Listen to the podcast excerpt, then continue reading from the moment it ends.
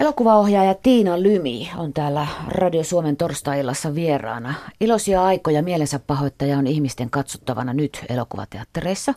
Ennen kuin mennään elokuvaan ihan huolella, niin otetaan löyset pois ja kysymys, johon olet saanut varmasti vastata julkisuudessa ja kaverit siihen päälle ovat heittäneet tämän. Isot pojat käski kysyä, että mistä oot viimeksi pahoittanut mielessä Tiina Lymi? Tämä on arvasin, että se on toi. tota, ai viimeksi. No siis tänä aamunahan mä pahoitin viimeksi mieleni. Mistä? Poika oli hidas siitä. Perusmielensä pahoitus. Onko sä yleensä helppo, helposti mielessä pahoittava ihminen? En. En mä, en mä. Ja jos, niin se on kovin niin kuin lyhytaikaista mulla. Eli semmoinen tusaus. Rajua, mutta lyhytaikaista. Sama heimo ollaan sitten. Mm. Iloisia aikoja mielensä pahoittaja ei perustu varsinaisesti Tuomas Kyrön kirjoihin, eikä ole jatkoa neljä vuotta sitten tulleelle elokuvalle. Hahmo on toki Kyrön. Ja oliko hän mukana, kun kirjoitit Juha Lehtolan kanssa käsis, käsär, kässäriä tähän vai oliko vain henkinen lupa? Se no oli henkinen lupa. Siis setappi on niin kuin Kyröltä, eli se mistä, mistä tarina lähtee on mies, joka on päättänyt kuolla, koska ei ole mitään syytä enää jäädä tänne. Tulee tyttö ongelman salaisuuden kanssa. Ja sitten lähdettiin siitä. Ja sitten kun me tehtiin Juhan kanssa käsis, niin sitten toki tietenkin se lähetettiin tai lähetin sen Tuomakselle ja sitten pallottelimme sitä edestakaisin jonkun sen kerran. Nosta vähän mikrofonia, mutta pikkusesi. Noin. Onko nyt parempi? On. Kun sinua otettiin yhteyttä, että tekisitkö tämän elokuvan, niin mikä oli ensiajatus? Minkälaisen elokuvan halusit tehdä? Se e- eka tunne. No eka tunne oli, että enhän mä nyt jotain mielensä pahoittajaa varmaankaan.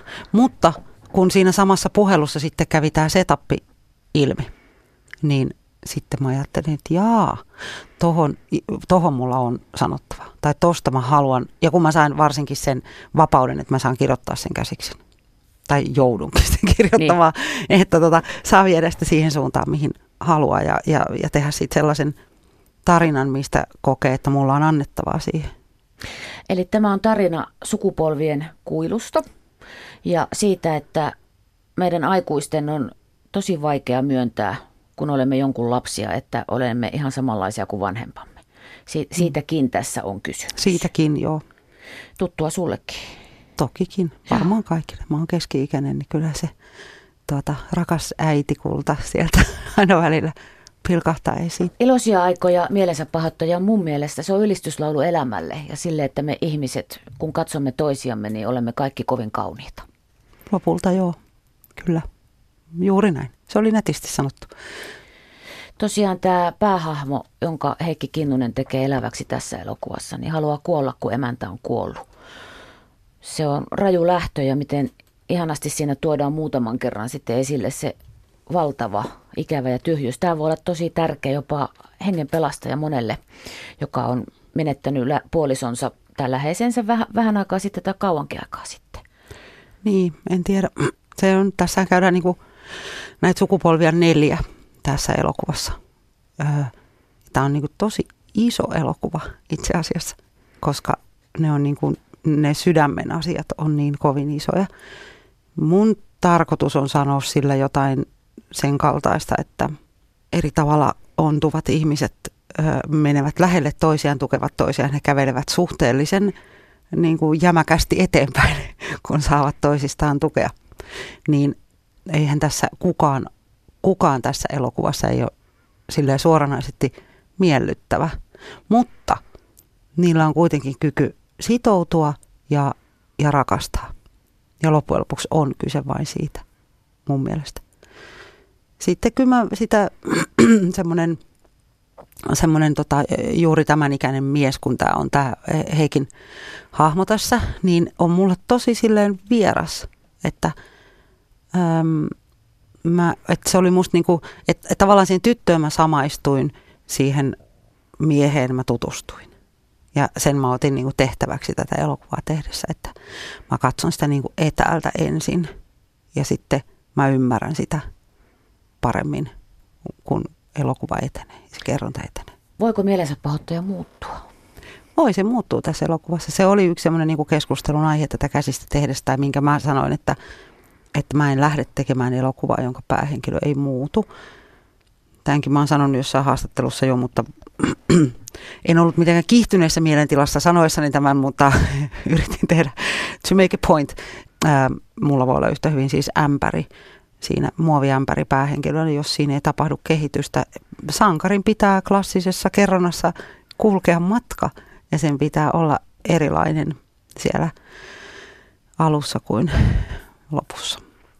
Ja se, mitä mä oon käsittänyt elämästä, niin se menee tosi harvoin niin kuin on oletettu, miten itse olettaa ja toivoo ja haluaa, että se menee. Ja varsinkaan, jos joku toinen olettaa sun puolesta, miten sä elät elämässä, niin se, se ei ole hyvä. Ja se ei kuitenkaan mene niin, koska elämä vaan, elämä vaan tapahtuu. Mm. Ja sitten sun pitää niin kuin hyväksyä, että tämä tapahtuu. Tai tolle tapahtui nyt näin. Vaikka mä ajattelin, että se olisi semmoinen ja se pysyisi tossa ja se kulkisi tätä polkua. Sille tapahtui nyt näin. Se lähti tohon suuntaan. Ja nyt mä joko hylkään sen ihmisen, e, koska mä en hyväksy. Tai sitten mä niin kuin nielasen sen asian kokonaisena ja rakastan ja jään. Ja tässä on niin kuin vaan siitä kyse, niin noin yksinkertaisesta asiasta oikeastaan. Radio Suomi. Mä olin siis ensin kirjoittanut siihen tekohampaat. Olit vai? Olin. olin no, luoja, kiitos. Sitten, Hyvä inhoon tekohampaat. Sitten mua ah, estettiin. Ah, hyvä, kuka esti? Lehtola sanoi, kiitos. että sä nyt tekohampaita voi siihen laittaa. Miksen? Minusta se olisi ollut ihana. Mutta tota, se, no, päädyimme papiljottiin. Joo. Kiitos. Tämä oli hyvä ratkaisu.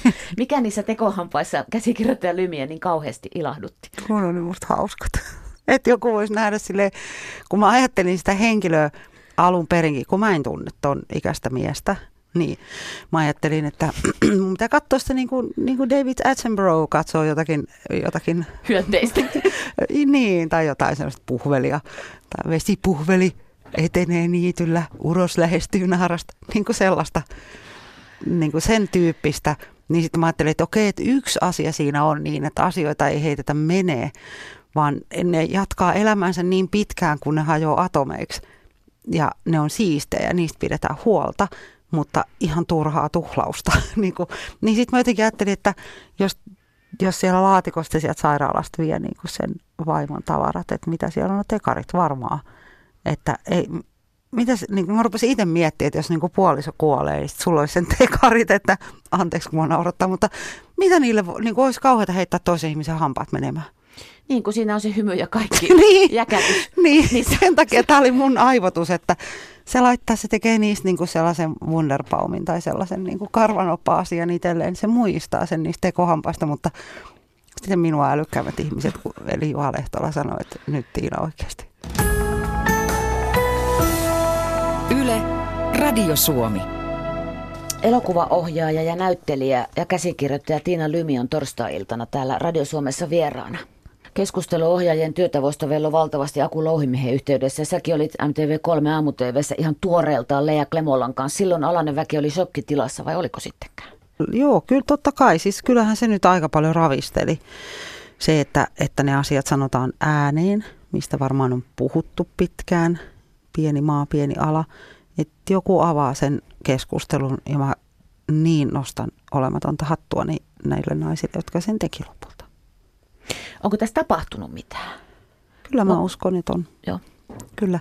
Ainakin, ainakin ihan varmasti se on tapahtunut, että, että jokainen, että kun, no mun pitää selittää tämä nyt vähän pidempään, pidemmän kaavan mukaan, että mä osaan selittää. Niin tuota, kun mä uskon, että kauhean moni näistä tällaisista, tällaisista asioista, mitkä, on niin kuin, mitkä voidaan lukea vallan väärinkäytöksi tai jon, jonkinlaisiksi väärinkäytöksiksi, niistä kauhean moni liittyy varmaan siihen, että ei kaikki, mutta kauhean moni. Siihen, että ei tule ajatelleeksi, miltä tämä tuntuu tuosta toisesta ihmisestä, koska tämä on aina mennyt näin. Ja siellä saattaa aika usein niin kuin gimmat olla hiljaa tai nauraskella mukana tai mitä vaan, monellakin alalla. Niin se, semmoinen niin kuin avaava, se, semmoinen oivallus on musta niin kuin tapahtumaisillaan, että kun ruvetaan sanoa ääneen niitä asioita, niin mä oon kuullut aika monelta mieheltä, että mä oon ikinä ajatellut, että se tuntuu tolta. Koska miksi olisi ajatellut? Se on ihan sama asia kuin, että mä voisin sanoa, että ei Suomessa huudella kellekään ihonväristä, kun ei mulle huudella ihonväristä.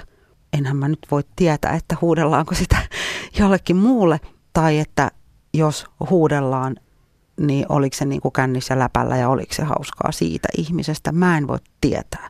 Mulla ei ole niin perskohtaista kokemusta siitä, miltä tuntuu, että, että joku huutaa N-sanan perään tai vitsailee ruskeasta ihosta esimerkiksi, niin mulla ei ole niin kuin siitä henkilökohtaista kokemusta, niin se on tosi avaavaa. Jos keskustelee jonkun ihmisen kanssa ja kuulee ihan muutaman esimerkin, että hyvä Jumala, onko toi oikeasti noin, tuommoista kun sä joudut kohtaamaan, niin tässä on ehkä vähän samanlainen tilanne, että, että kun se, se, mikä tässä keskustelussa myöskin mä haluaisin, että sanottaisiin ääneen ja on sanottukin, mutta ehkä voidaan sanoa vielä kerran, että, että suurin osa tällä alalla työskentelevistä ihmisistä on ihan järjettömän hienoja, niin hienoja, että itkettää. Ja on tosi kiitollinen ja ylpeä, että on saanut tehdä töitä sellaisten ihmisten kanssa, joita tällä alalla pärtsää. Ei täällä niin kuin kestäkään e, munapäät lentää niinku valikoituu ulos sitten. sitten se on niin kuin aika pieni prosentti. Mutta, mutta niistä, mä, mä oon niin kuin tosi monelta kuullut juuri sen, että mä oon nyt tajunnut, mä oon tajunnut, että joo, totta.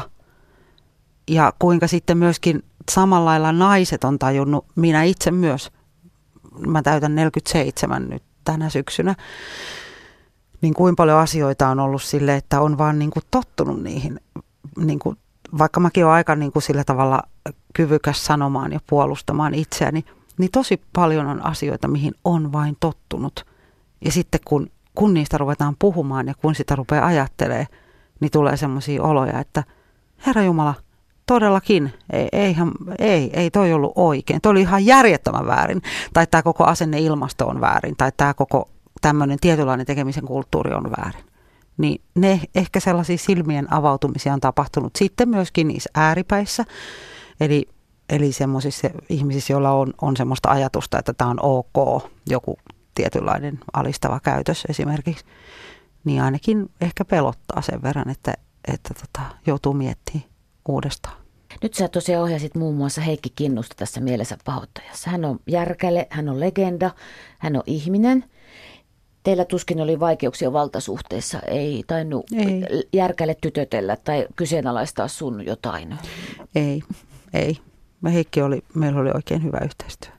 Tämä on nyt vaan anekdootti, mutta tämä on musta niin jotenkin liikuttava, kun siellä oli Sulevi ja Heikki. Sulevi, Sulevi Peltola. Peltola, ihana. Ja tuota niin, kuulolaite on, on molemmilla herroilla ja Sulevi välillä kuulee huonommin, välillä paremmin.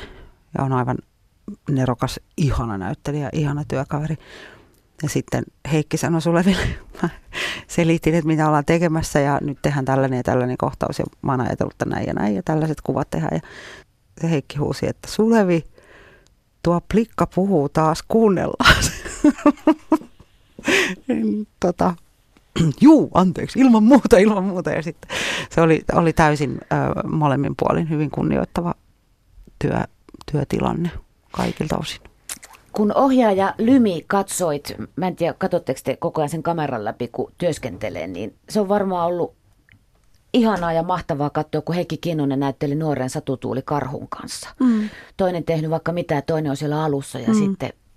Oli, sä, oli. Oot, sä oot siunattu, kun sä saat tuommoista tehdä oikeasti. niin. Sitten mä ajattelin myös Satutuulin kohdalla silleen, että se on se niin kuin mulle se tuttu maailma. Niin mä tiedän, niin kuin siihen mä samaistun, mä tiedän siellä on paljon asioita, mitä mä tiedän. Eli nuori niin näyttelijä ensimmäisessä elokuvassa. Esimerkiksi ja, se, joo. plus sitten roolihenkilön kahdessa on asioita, joita, jotka on mulle niin kuin, on hyvin tuttuja, hyvin tärkeitä, joista mä ymmärrän, niin kuin koen, että mä ymmärrän, mulla on sellaista niin kuin syvää tietoa. Joistain asioista on pintatietoa, joistain asioista on syvää tietoa. Mutta niin, mutta sitten myöskin tämä, että nuori näyttelijä ja teatterikollainen ja tekee ekaa leffaroolia, niin mä ajattelin sen itse niin, tai mä yllätyinkin, ja liittyen juuri kaikkeen tähän miitsuuhun ja kaikenlaiseen asiaan, että mä oon ollut toi, mä tiedän, että mä koen niin kunnia-asiakseni, että mä haluan näyttää tuolle ihmiselle, miten näitä oikeasti tehdään näitä hommia. Ja mä oon iloinen siitä, että se on juuri minä, joka sattuu hänen kohdalleen ekaksi, koska mä osaan asettaa sille satutuulille hänelle sellaisen niin kuin standardin työn tekemisen tavoista, että Että jos tulee sellainen tilanne, mikä ei ole ok, niin hän ehkä tämän kokemuksen jälkeen pystyy sanomaan, että hei tota, ei kyllä näin ehkä tehdäkään. Ja uskaltaa sanoa, avata suunsa. Tämä Kyllä minä niin mieleni pahotin kuullaan vain kaksi kertaa tässä sun ohjelmassa elokuvassa. Miksi ei enempää? No mä halusin niin. Musta se, mä en halunnut, että siitä tulee sellainen niin kuin one-lineri, niin kuin, että kun varmaan katsojat, niin, niin, vaikka mä en niin kuin yhtään miettinyt, että mä teen mielensä pahoittajan elokuvaa, niin sen, sen mä niin kuin mietin etukäteen, että joo, ei. Että et sitten niin kuin siellä ei ole niitä, kyllä minä mieleni pahoitin, kun ja sitten kun ja kun. Et kun se on olemassa siinä karvahatussa ja ruutupaidassa se lause, se kantaa se henkilö sitä lausetta anyway mukanaan, niin minkä hiton takia mun pitäisi vielä se laittaa siihen. Että enemmän mä halusin niin, että se sanoo sen niin kuin, kyllä minä mieleni pahoitin, kun tuli suru, joka on niin kuin absurdi lause. Ja se on niin kuin äärimmäisen totta. Ja sitten seuraavan kerran se sanoo sen silloin, kun sillä ei ole mitään kärryä, mitä sen pitäisi sanoa. Kun se on aina sellainen niin kuin varmuuden hetki, että minä kerron, miten asiat makaavat tässä maailmassa. Niin tässä elokuvassa mä halusin, että se yrittää turvautua siihen lauseeseen ja, ja sieltä ei todellakaan löydy mitään apuja. Ja sitten lopuksi se heitetään hänen naamaansa se lause.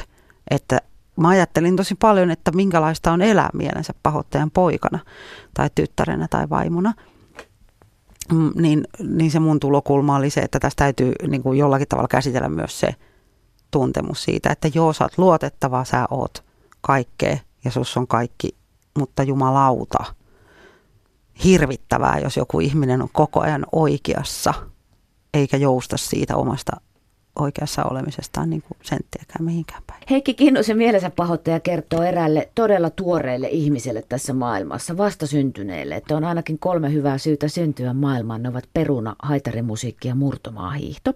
Tämäkin sulta on Tiina Lymi kysytty, mutta sun mielestä kolme hyvää syytä syntyä maailmaan. No, kyllä ne on kauhean naivit. Rohkeasti mm. vaan. Oh, ystävät ja rakkaat ja,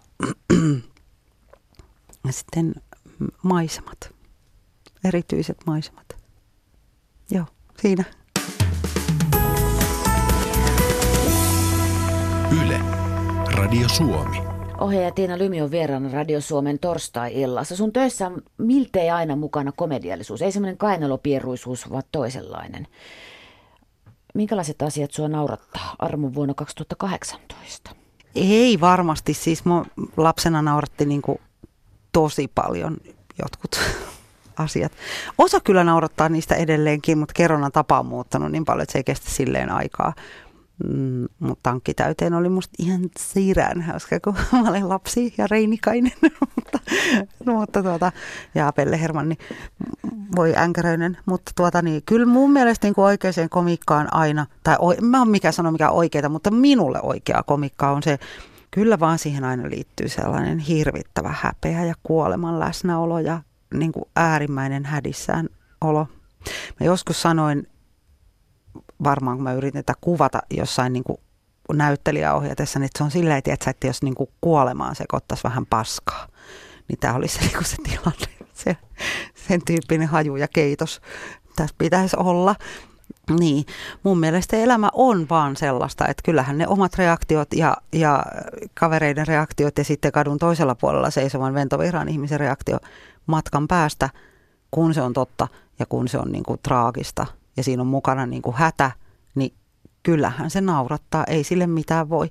Ja ennen kaikkea sitten sellainen, missä ihminen niin kuin yrittää olla enemmän kuin se on, niin se on ehkä, ehkä mun mielestä tosi koomista, koska mä tunnistan siinä itseni kaiken, kaikenmoinen tärkeily ja hädissään olo ja niin kuin, koitan tässä nyt pelastaa perseeni, niin se on aina niin kuin, sitä, sen, sen vierestä seuraaminen on sellainen, että ei, älä enää, älä sano enää mitään, ei, ei. Ja sitten vaan kun se vaan jatkuu ja, ja jatkuu. Kaatuu niin, komeasti sinne omaan kuoppaansa. niin, että varsinkin jos näkee sen niin kuin hitaasti, että sä vaan kaivat tota syvemmäksi ja sä vaan vajot tonne. Ja itse on tehnyt sen sata, sata kertaa, niin se on, alkaa heti naurattaa se ajatuskin siitä. Sitten tosi vähän mua naurattaa usein sellaiset niin kuin pelleily. Pelleily ei Eli Beni Hirkipittämässä nopeutetusti niin, alastoneen naisten perässä ei naurata. Ei. Joo. Ei. Joo.